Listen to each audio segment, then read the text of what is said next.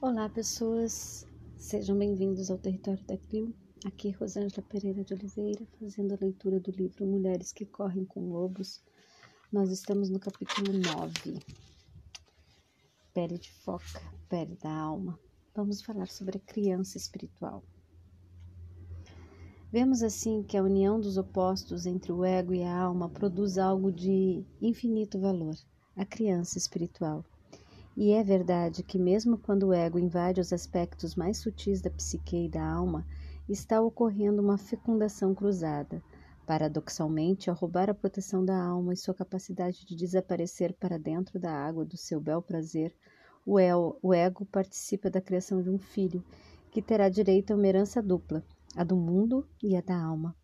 Um filho que será capaz de levar e trazer mensagens e presentes de um lado para o outro em algumas das histórias mais notáveis, como por exemplo em A Bela e a Fera, de origem gaélica, da mexicana Bruja Milagra e da japonesa Tsukino Uaguma, o urso do quarto crescente, descobrir o caminho de volta ao nosso correto estado psíquico começa com o ato de dar alimento aos cuidados a um homem, uma mulher, um animal solitário ou ferido um dos constantes milagres da psique está em uma criança dessas que terá a capacidade de percorrer dois mundos muito diferentes. Possa se originar de uma mulher nesse estado de falta de pele e casada com algo em si mesmo, ou no mundo objetivo tão solitário e pouco desenvolvido. Ocorre algo dentro de nós quando estamos nesse tipo de estado, algo que produz um sentimento, uma ínfima vida nova, uma pequena chama que não se apaga em circunstâncias imperfeitas, árduas e até mesmo desumanas. Essa criança espiritual é Laninha Milagrosa, a criança milagrosa que tem a capacidade de ouvir o chamado, ouvir a voz distante que avisa que chegou a hora de voltar, de voltar para o próprio self. A criança faz parte da nossa natureza medial que nos impede, que nos impele, porque ela ouve o chamado quando ela vem, quando ele vem. É a criança que desperta, que se levanta da cama, que sai de dentro de casa para a noite cheia de vento e que desce até o mar revolto e que nos faz afirmar: Deus é testemunha de que eu vou agir assim. Eu vou resistir, nada me desviará, ou descobrirei uma forma de continuar. É a criança que devolve a pele à foca, a pele da alma para a mãe. É a criança que lhe possibilita a volta ao lar. Essa criança é uma força espiritual que nos induz a continuar nossa obra importante, a recusar, a mudar nossa vida, a melhorar a comunidade, a nos unirmos para ajudar e dar equilíbrio ao mundo. Tudo isso apenas ao voltar ao lar. Se quisermos participar de tudo isso, o difícil casamento entre a alma e o ego precisa ser realizado. O filho espiritual precisa nascer. O resgate e o retorno são os objetivos a serem atingidos. Independente das circunstâncias da mulher, a criança espiritual, a velha foca que surge do mar chamando sua filha para casa e o mar aberto estão sempre por perto. Sempre. Fui recentemente convidada para visitar o Presídio, Presídio Federal de Mulheres de Pleasanton, Califórnia, juntamente com um grupo de artistas curandeiras e fazer apresentações e ensinar um grupo de 100 mulheres que estão profundamente envolvidas no programa de desenvolvimento espiritual.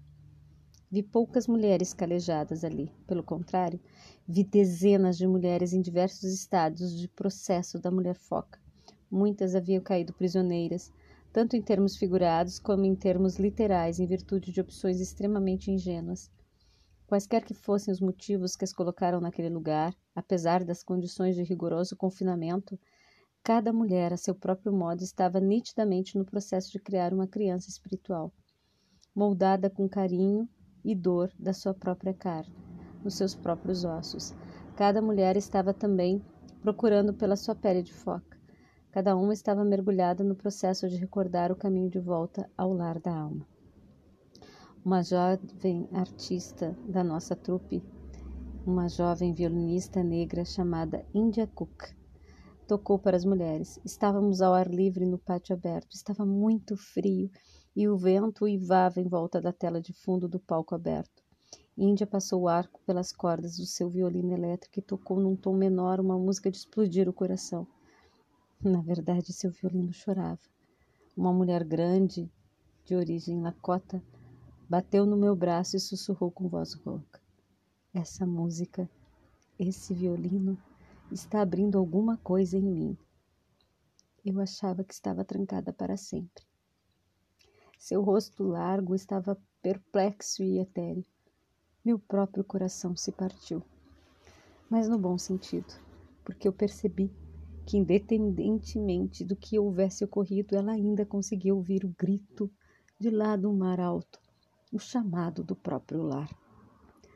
Na história da pele de foca, pele da alma, a mulher foca conta ao filho histórias sobre o que vive e viceja debaixo da água. Com as suas histórias, ela instrui, forjando a criança nascida da sua união com o ego. Ela está formando a criança, ensinando-lhe o terreno e os costumes dos outros. A alma está preparando o filho selvagem da psique para algo muito mais importante. Gratidão pela companhia até aqui. Namastê.